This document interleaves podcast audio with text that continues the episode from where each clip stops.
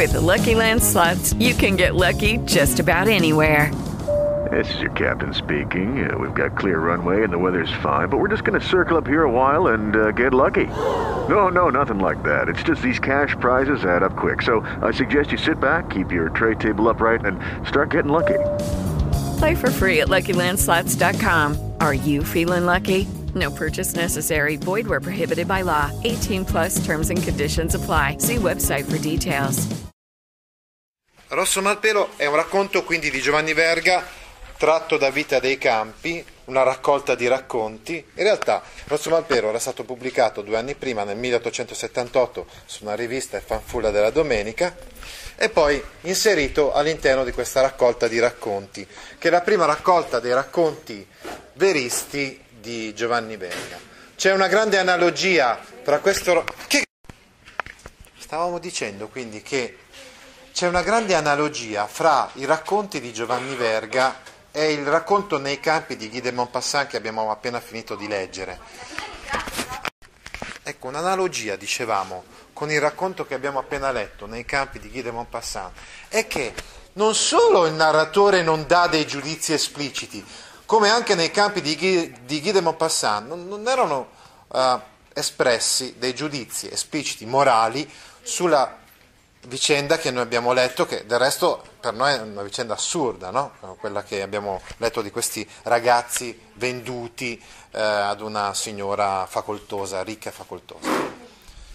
Allo stesso livello non ci sono giudizi espliciti morali presenti nei racconti di Giovanni Verga, anzi addirittura chi racconta il fatto di Rosso Malpero, persino, è regredito al livello della gente, di quella gente umile, povera, che faceva, che faceva, parte di quella miniera. Verga che... usa questo stile in molti altri romanzi, so, perché tipo anche mi ricordo che ho letto, sì. abbiamo letto insieme sì. a scuola, la, la roba di Mazzarone. La roba di Mazzarone, eh, sì. che, era, che, dava proprio giudizi positivi su quest'uomo quasi. Esatto. Mentre invece era uno stile negativo. Eh, ma questo stile è fatto proprio per mettere in risalto la stupidità dei... Questo stile è fatto per rendere il racconto del tutto impersonale ah, okay. e per farci vedere la realtà così com'è, non con la mediazione del narratore intellettuale, intelligente, Giovanni Verga che ha un suo giudizio, evidentemente, potrebbe avere un suo giudizio su quella realtà,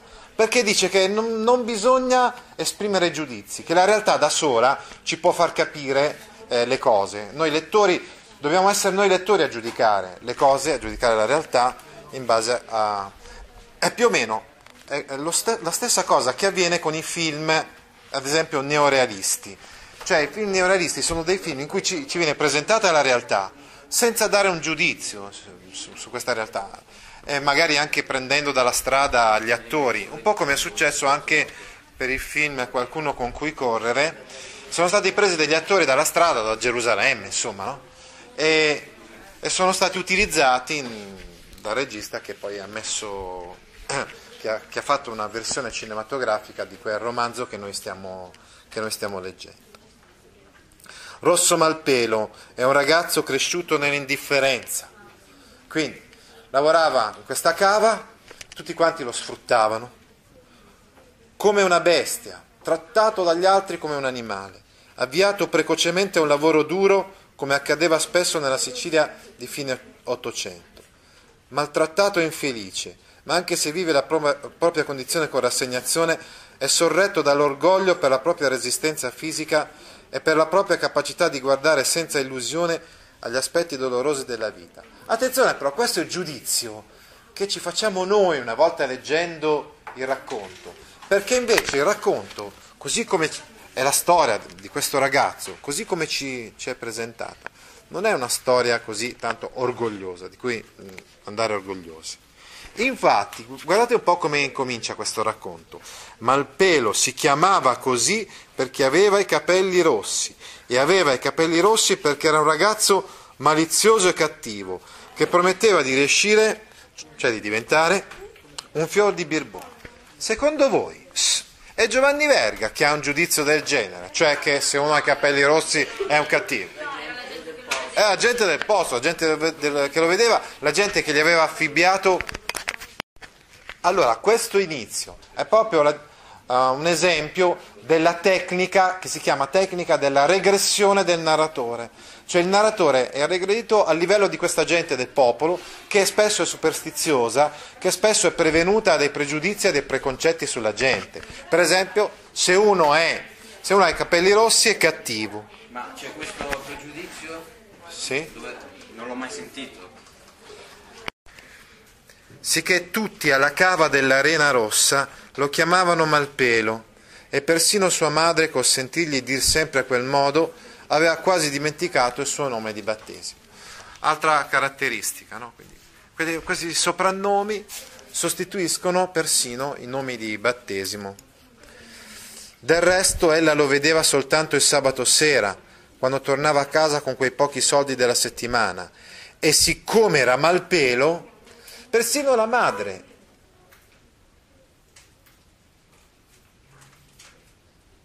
è condizionata da questo pregiudizio che hanno gli altri. E dice, siccome era malpelo, dicono tutti quanti che sia cattivo, che sia malizioso, c'era anche a temere che ne sottrasse un paio di quei soldi. Cioè, ma, persino la madre pensa, vuoi vedere che porta dei soldi in meno rispetto a quelli che gli danno?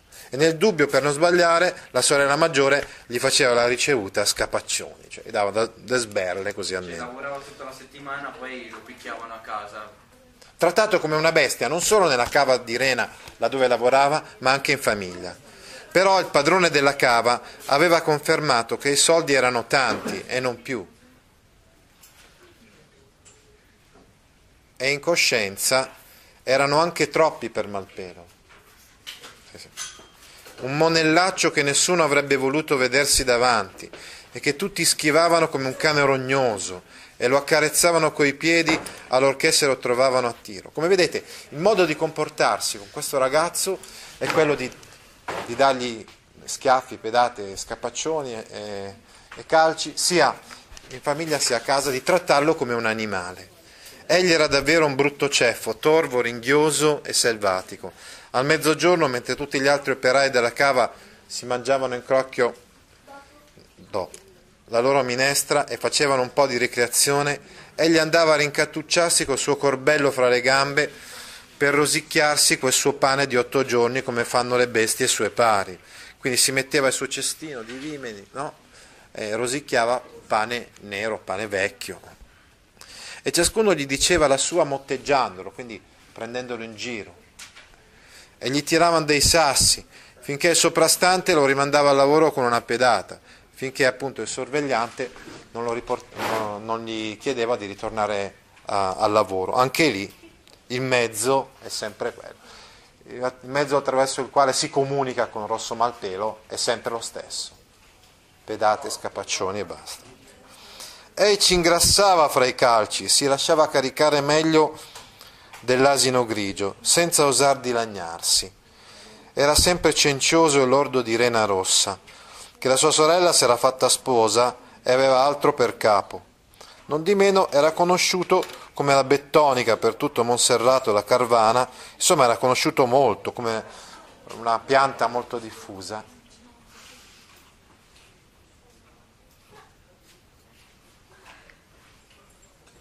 Tanto che la cava dove, lavo- la- dove lavorava la chiamavano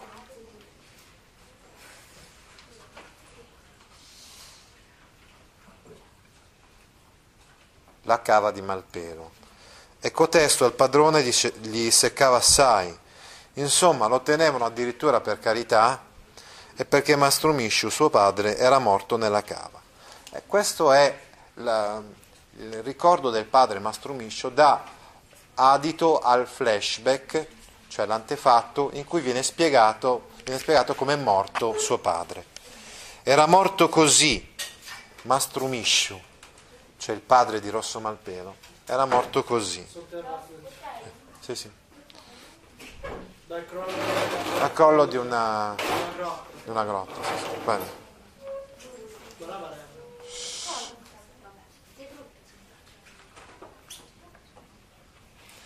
che un sabato aveva voluto terminare certo lavoro preso a cottimo di un pilastro lasciato altra volta per sostegno nella cava e che ora non serviva più. Anche suo padre era un poveraccio, era un miserabile e per prendere qualche soldo in più, infatti il lavoro a Cottimo era un lavoro che era come una sorta di straordinario, che era pagato a parte, quindi decide appunto di rendersi disponibile. Si era calcolato così ad occhio col padrone per 30 o 40 carra di rena, quindi eh, carri di, di rena. Invece Mastrumiscio sterrava da tre giorni e ne avanzava ancora per la mezza giornata del lunedì. Era stato un magro affare e solo un minchione come Mastro Miscio aveva potuto lasciarsi gabbare a questo modo dal, dal, dal padrone. Viene riferito il linguaggio, la terminologia bassa della gente, della gente del posto. Cioè, di fatto, il lavoro che aveva deciso di accollarsi si era rivelato un, un lavoro molto più lungo di quello che poteva, si poteva pensare all'inizio. Perciò appunto lo chiamavano Mastro Misciu Bestia ed era l'asino da basto di tutta la cava. Ei, povero diavolaccio, lasciava dire e si contentava di buscarsi il pane con le sue braccia, invece di menarle addosso ai compagni e, attac- e attaccar brighe. Malpelo faceva un visaccio come se quelle sopercherie cascassero sulle sue spalle. Ecco, il figlio è quasi traumatizzato dal fatto che suo padre non risponde alle ingiustizie, ai soprusi che, che subisce. E questo uh, cioè viene interiorizzato diciamo, da, da Rosso Malpelo. Uh, Malpelo faceva un visaccio e così piccolo com'era aveva di quelle occhiate che facevano dire agli altri va là che tu non ci morrai nel tuo letto come tuo padre. Allora, a questo proposito potremmo dire che è molto importante per i veristi anche il fattore ereditario, vale a dire il fatto che il figlio è condizionato da quello che è stato il padre. E infatti come pensava la gente, no? Cos'è che diceva la gente su Malpelo? Abbiamo appena finito di, di leggere. Cioè, non ci, non ci morrai nel letto esattamente come tuo padre, così come tuo padre, quindi morto, travolto da, dall'arena, come vedremo adesso, Così Malpelo morirà più o meno nello stesso modo, nel senso che vedremo alla fine del, del racconto, gli sarà dato un incarico, dovrà andare a ispezionare un incarico molto molto pericoloso e non ritornerà più, quindi se, anche lui si perderà in mezzo alla, a questa cava. Invece nemmeno suo padre ci morì nel suo letto, tutto che fosse una buona bestia. Zio Monnu lo sciancato aveva detto che quel pilastro lì ei non l'avrebbe tolto per 20 onze, tanto era pericoloso. Il lavoro preso a Cottimo era quello di togliere questo, questo pilastro. Un altro di quelli che lavoravano in questa cava aveva detto che non l'avrebbe fatto neanche se l'avessero pagato molto molto di più. Ma d'altra parte tutto è pericoloso nelle cave e se si sta a badare al pericolo è meglio andare a fare l'avvocato. Adunque il sabato sera Mastro Misciu raschiava ancora il suo pilastro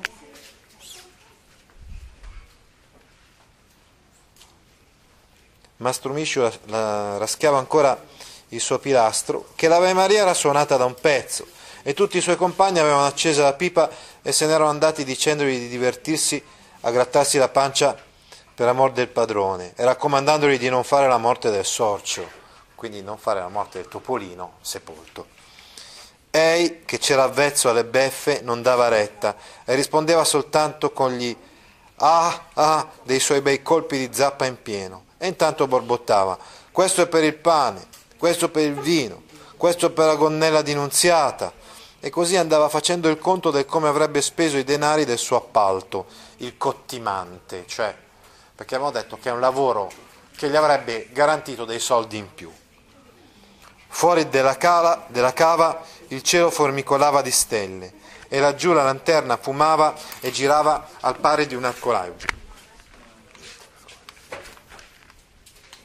E il grosso pilastro rosso, sventrato a colpi di zappa, contorcevasi e si piegava in arco come se avesse il mal di pancia e dicesse oi oi anch'esso.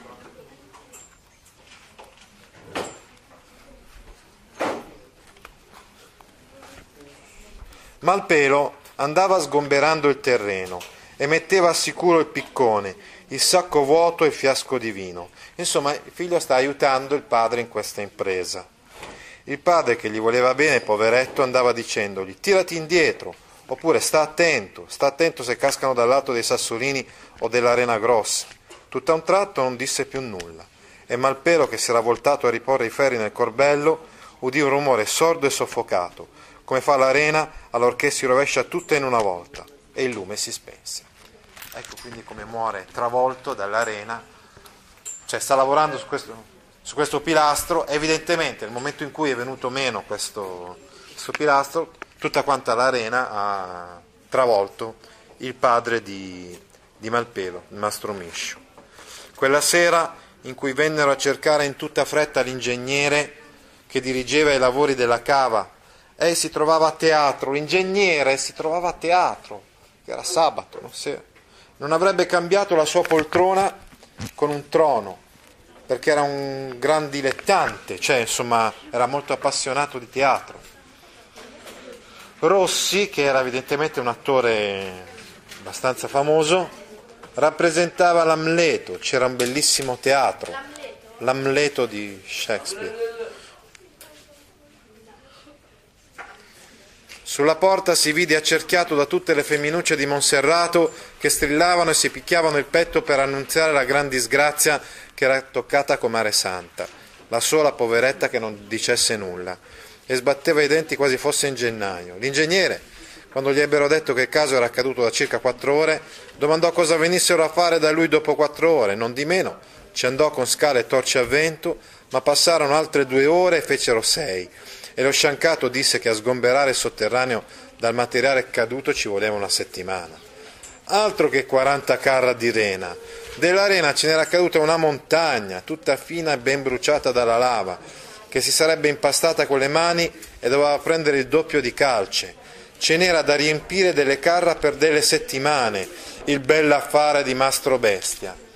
Ah, ecco, vorrei sottolineare questa espressione, no?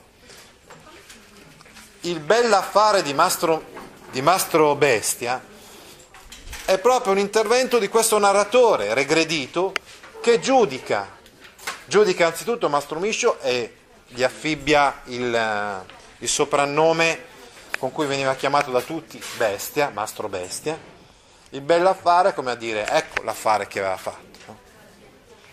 L'ingegnere se ne tornò a veder seppellire Ofelia, cioè ritornò a teatro, e gli altri minatori si strinsero nelle spalle e se ne tornarono a casa ad uno ad uno. Nella ressa e nel gran chiacchierio non badarono a una voce di fanciullo, la quale non aveva più nulla di umano l'unico che vuole che si continui a scavare per cercare di, ritrovare il corpo di suo padre è Rosso Malpelo. Scavate, scavate qui, presto. To, disse lo sciancato, è Malpelo. Da dove è venuto fuori Malpelo? Se tu non fossi stato Malpelo non te la saresti scappata, no? Come dire, anche in quella... cioè, visto che eh, Malpelo era considerato quasi, abbiamo detto qualcosa di di diabolico, no? i suoi capelli rossi, ecco perché l'hai scampata, no? perché sei malpelo, perché sei malvagio. Gli altri si misero a ridere. Chi diceva che Malpelo aveva il diavolo dalla sua, un altro che aveva il cuoio duro a mo' dei gatti. Malpelo non rispondeva nulla, non piangeva nemmeno. Scavava con le unghie colà nell'arena, dentro la buca, sicché nessuno si era accorto di lui. E quando si accostarono col lume, gli videro tal viso stravolto e tali occhiacci invetrati e tale schiuma alla bocca da far paura. L'unico che, che continua a scavare è appunto Malpelo. Le unghie gli si erano strappate, gli pendevano dalle mani tutte in sangue. Cioè tutti quanti decidono di lasciare lì, sepolto da questa montagna di rena, suo padre. L'unico che si dà da fare per eh, tirarlo fuori è lui, poi quando voglio toglierlo di là fu un affar serio. Non potendo uh, più graffiare, mordeva come un cane arrabbiato, dovettero afferrarlo per i capelli per tirarlo via a viva forza. Però infine tornò alla cava dopo qualche giorno, quando sua madre, piagnucolando, ve lo condusse per mano, giacché alle volte il pane che si mangia non si può andare a cercarlo di qua e di là. Anzi, non volle più allontanarsi da quella gal- Anzi, non volle più allontanarsi da quella galleria. Esterrava con accanimento, quasi ogni corbello di rena lo levasse di sul petto a suo padre. Alle volte, mentre zappava, si fermava bruscamente, con la zappa in aria, il viso torvo e gli occhi stralunati. Sembrava che stesse ad ascoltare qualche cosa che il suo diavolo gli sussurrava negli orecchi, dall'altra parte della montagna di rena caduta. In quei, in quei giorni era più tristo e cattivo del solito, talmente che non mangiava quasi e il pane lo buttava al cane, come se non fosse grazia di Dio. Il cane gli voleva bene perché i cani non guardano altro che la mano la quale dà loro il pane. Ma l'asino grigio, povera bestia, sbilenca e macilenta, sopportava tutto lo sfogo della cattiveria di Malpelo. Ei lo picchiava senza pietà, col manico della zappa, e borbottava, così creperai più presto. Una cosa che verificherete a casa quando terminerete di leggere questo racconto da soli è il fatto che se gli altri si comportano con Rosso Malpelo in questo modo, quindi a pedate, a calci, eccetera, a questo punto lui ha imparato solo questo e così lui si comporta anche, abbiamo visto con l'asino grigio e anche persino con Ranocchio. Ah, ecco sì, adesso vi sintetizzo la questione di Ranocchio. Chi è Ranocchio? È un povero ragazzo che per via di un problema è diventato zoppo. Ora, Rosso Malpelo in un certo senso lo vuole educare, cioè gli vuole far capire com'è la vita, com'è la realtà e quindi diciamo che spesso è duro e crudo anche con lui, anche, anche con Ranocchio, lo picchia, eccetera, ma solo per fargli capire come sono le cose, com- com'è la realtà. E gli presenta la sua filosofia di vita, che è una filosofia di vita estremamente pessimistica, vista la realtà che gli era capitato di vivere, no? di, eh, come era trattato dagli altri e la comunica anche a Ranocchio. Dopodiché non vi dico come termina il racconto, me lo direte voi. Però certo nel racconto si vede c'è questo rapporto di amicizia. Eh, questo lo vedrete sicuramente voi leggendo, leggendo il racconto per caso. Ti interessano file di questo genere? Allora vieni su www.gaudio.org e iscriviti alla newsletter A Scuola con Gaudio all'indirizzo www.gaudio.org/news. Lucky Land Casino asking people what's the weirdest place you've gotten lucky? Lucky? In line at the deli, I guess. Aha, in my dentist's office. More than once, actually. Do I have to say? Yes, you do. In the car before my kids' PTA meeting. Really? Yes. Excuse me, what's the weirdest place you've gotten lucky? I never win and tell. Well, there you have it. You can get lucky anywhere playing at LuckyLandSlots.com. Play for free right now. Are you feeling lucky? No purchase necessary. Void where prohibited by law. 18 plus. Terms and conditions apply. See website for details.